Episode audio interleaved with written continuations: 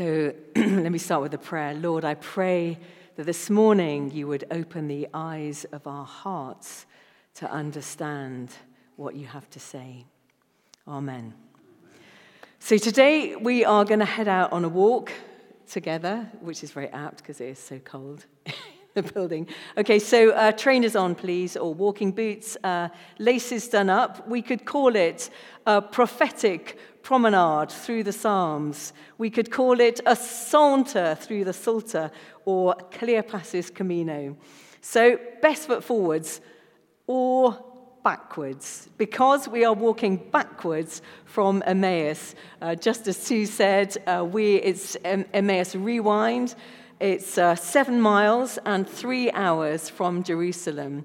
And uh, uh, apparently, walking backwards is very good for you. So, this painting is by Caravaggio, and it shows perhaps the moment before the Eureka, we are with the Christ moment. Uh, painted around 1606. Uh, Caravaggio was Italian. He was impulsive, he was angry. Why was he painting this picture? Interestingly, he was around the age of 30 when he painted it, the same age that Christ was when he began his ministry. So, in this series, we are imagining what was spoken about at this table and also what was spoken about on the journey to Emmaus, this seven mile walk. And last week we heard from Simon about the significance of the Passover lamb. And the reason that we're looking this week at this cascade of Psalms is because they show us how critical it was for Jesus to be forsaken. Jesus, the Son of God, the Messiah, was forsaken. So, forsaken is a funny word, isn't it? We might translate it as total abandonment, deserted, forlorn. The Cambridge Dictionary says it's to leave someone forever. And it brings with it the sense that actually, when you most need someone, they are not there. So, the Psalms that James read this morning have this heavy sense of desolation, this heavy sigh, this heart cry for help. And yet, it's a cry to God.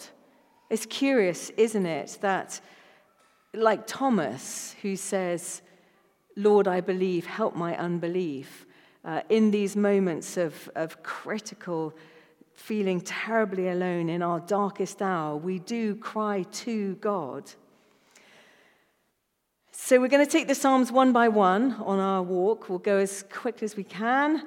Um, but just as Jesus did say, and as Sue alluded to, um, did not Christ have to suffer these things and then enter his glory, says Jesus to Cleopas and his friends? And then he explained to them what was said in all the scriptures concerning himself. That's what we're going to do this morning, attempt to. Okay, laces done up. Stamp your feet. If you get too cold, wander around. I'm not going to worry. Let's go. Psalm 22, verse 1 My God, my God, why have you forsaken me?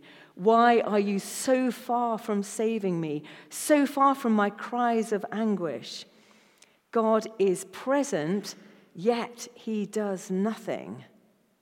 He doesn't leave, he is there watching his son die. Why does God abandon us? Why does he stand by? Why does he watch? Why does he do nothing? For Jesus, this is destiny. It's more a cry of pain, a cry of protest, rather than an actual question, possibly. God didn't make the world a place where he would stop people from doing wrong and from hurting one another, which is so evident in our world at the minute.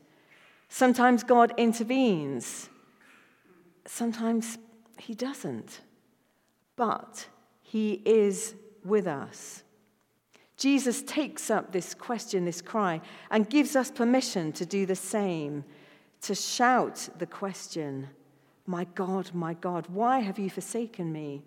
All the time, though, we know that God is listening. He's there. At the cross, God was listening and watching and suffering. Eloi, Eloi, lama sabachthani, Jesus cries, My God, my God, why have you forsaken me?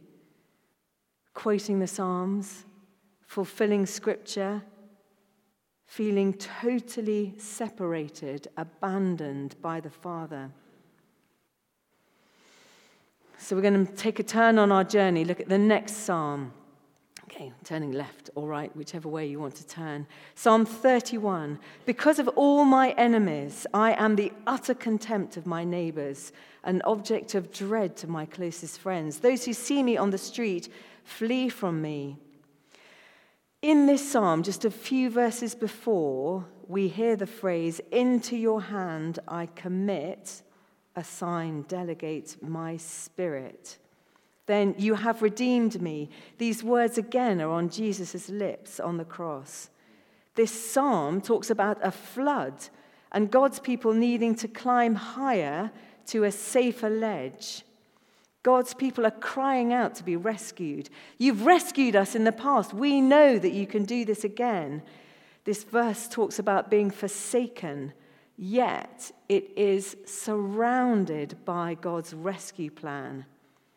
We can almost hear Jesus talking on the road to Emmaus or, or during the meal saying, Remember the rest of the psalm.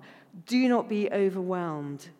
Evil does not have the final say. Out of the depths of pain and sorrow, the believer's heart says, I trust in you. You are my God. Famously, this psalm was quoted by Pope John Paul II at a service at a World Holocaust Memorial Center. Evil will not have the last say. And let's turn again on our giant journey. Psalm 34. He protects all his bones, not one of them will be broken. Here, we can see the link to what Simon was talking about last week and how Jesus was the ultimate sacrifice. The reference to no bones being broken, it was a prerequisite of the paschal lamb, of the lamb's sacrifice for the Passover. On the cross, none of Jesus' bones were broken. John writes, These things happened so that the scripture would be fulfilled. Not one of his bones will be broken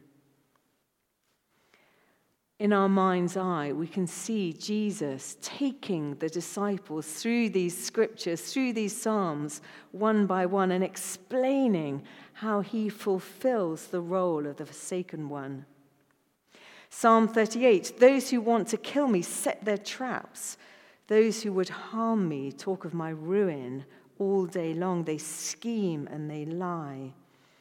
So this throws forward to what happened to Jesus. And also, this whole psalm talks about sin, how we get things wrong before God, how we are not able to live up to his standards. And there is this price to pay to get back to God. And it is Jesus who paid that price. I mean, can you imagine hearing that for the first time, for the penny to drop that Jesus had to die in order for the price to be paid, for the way to be cleared back to God. I mean, this would have been seismic. You, can, you know, we want another earthquake, don't we, at that point? Cleopas and the other disciple had seen their Messiah, inspirational leader and friend, killed like a criminal. Was he really the Messiah? And to make things worse, the body had gone. Their hopes had been dashed. And they're talking to a random stranger who is revealing truth after truth after truth. No wonder their hearts were burning within them. Psalm 41 Even my close friend, someone I trusted, one who shared my bread, has turned against me. This is forsaken with a capital F. Imagine Cleopas and his friend gasping as they realized that is what happened in the Last Supper the betrayal by Judas Iscariot. That's what Jesus whispered to John at the meal. It is the one to whom I give this piece of bread when I've dipped it in the dish. I wonder if they were at the meal table at Emmaus at that point. Did Jesus dip bread into something and pass it to them? Then, Psalm 69 they put gall in my food, gave me vinegar for my thirst. Well, this is what happened when Jesus was on the cross and he was offered wine vinegar on a sponge. We read uh, in the Gospels the soldiers came up and mocked him. They offered him wine vinegar and said, If you are the king of the Jews, save yourself. And this psalm is also the one where it gives us permission to vent our anger before God. There's a lot of it in Psalm 69. And yet again, with these psalms, the lament turns to praise. I will praise God's name with a song, I will magnify it with thanksgiving. We often talk about a sacrifice of praise. This psalm's quoted a great deal in the New Testament, in John, also in Acts 2, Romans 11. You know, I imagine that Cleopas went back to John and went, Oh my gosh, listen up. This is one for the manuscript. Uh, for the last two Psalms, we're getting through them. Um, stamp your feet if you need. Um, there is a new theme with these last two Psalms as we begin to see clearly how the forsaken one has a role to play. Psalm 110 The Lord says to my Lord, Sit at my right hand until I make your enemies a footstool for my feet. Tiny bit of Old Testament history. This psalm is written by David and it tells us about the king priest. It's quoted by Jesus in the New Testament in Matthew 22 in a conversation between Jesus and the Pharisees, and they're discussing whose son is the Christ. It's then quoted by Peter and Paul in his letter to the Hebrews. Before Jesus, it was considered one of the most messianic psalms. It's very interesting because back in the day, a king couldn't be a priest. That was just how it was. So the king couldn't prophesy. That was the priest's job. But here he did. King David is prophesying in this psalm about Jesus. And as we know, David was an extraordinary king. He was also like Abraham and Moses, a forerunner for Christ, one who points to Christ. Okay, can, can you begin to see a golden thread, a thread that runs right the way through the Bible, as the Storybook Bible puts it, from the Old Testament right the way through this rescue plan to salvation. Just remember it's a thread of hope. Evil will not win. Okay, we're nearly there. Psalm 118. The stone the builders rejected has become the cornerstone. The Lord has done this. It is marvelous in our eyes. Here again, Jesus quotes directly from this psalm. Matthew and Mark write about the parable of the tenants in the vineyard who take over the vineyard and kill every servant on the master's behalf until they kill the owner's son, servants representing the Old Testament prophets and the son representing the Christ. So the forsaken has this role to play. While he was this, with the disciples, he pointed to the truth of who he was. And now, on the road to Emmaus, the penny is dropping big time. Can you imagine the conversation over supper? Oh my gosh, it is you. And then he's gone. So, gone, but leaving a deep, deep sense that Jesus accompanies us on our journey, wherever we're walking to, whatever journey we are on, turning right or left, feeling forsaken, abandoned, desperately alone, just when we need that help. There is the promise that God has gone before. He knows what we feel, He is watching, He is listening. God is with us. As Sue will say, like, please come and pray with one of us today. That is, if that is what you need. Very quickly, drawing everything together. Where does this leave us? One more psalm, 119. Your word is a lamp to my feet, a light to my path. So the, the Psalms were a critical part of worship in the Old Testament. They still are today, and the Church of England weaves the Psalms into our daily worship. They're the backbone of what we believe. They're the backbone of the scriptures. I often imagine a, a book, you know, think of the spine of the book. And this is what the sort of Psalms do for me in my mind's eye when I think of worship. They point to Christ, not just Christ, but how he had to die and how he had to rise again to open the gateway to heaven. So, this incredible threshold that we can cross, paying the price for all we get wrong with his death. It's like going from black and white into technicolor. Do you remember the Wizard of Oz? Or that game that your children might play, the Identikit game, you know, Who's Who, where you guess the people. Or a jigsaw puzzle. Um, darkness and rain is piece one.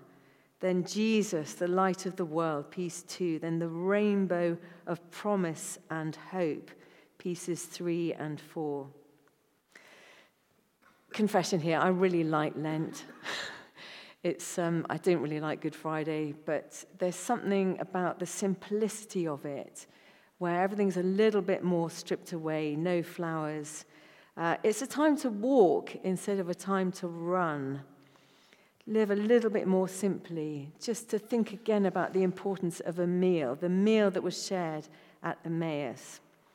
So, a little bit of homework this week. Just take a walk. You can walk backwards if you want, but we would rather continue to preach on this series rather than on healing. So do it carefully. Um, but just walk and enter into that conversation with Jesus. Ask Him to show you something as you walk and think about the impact of the disciples walking with Jesus. He is alive, He is with us today.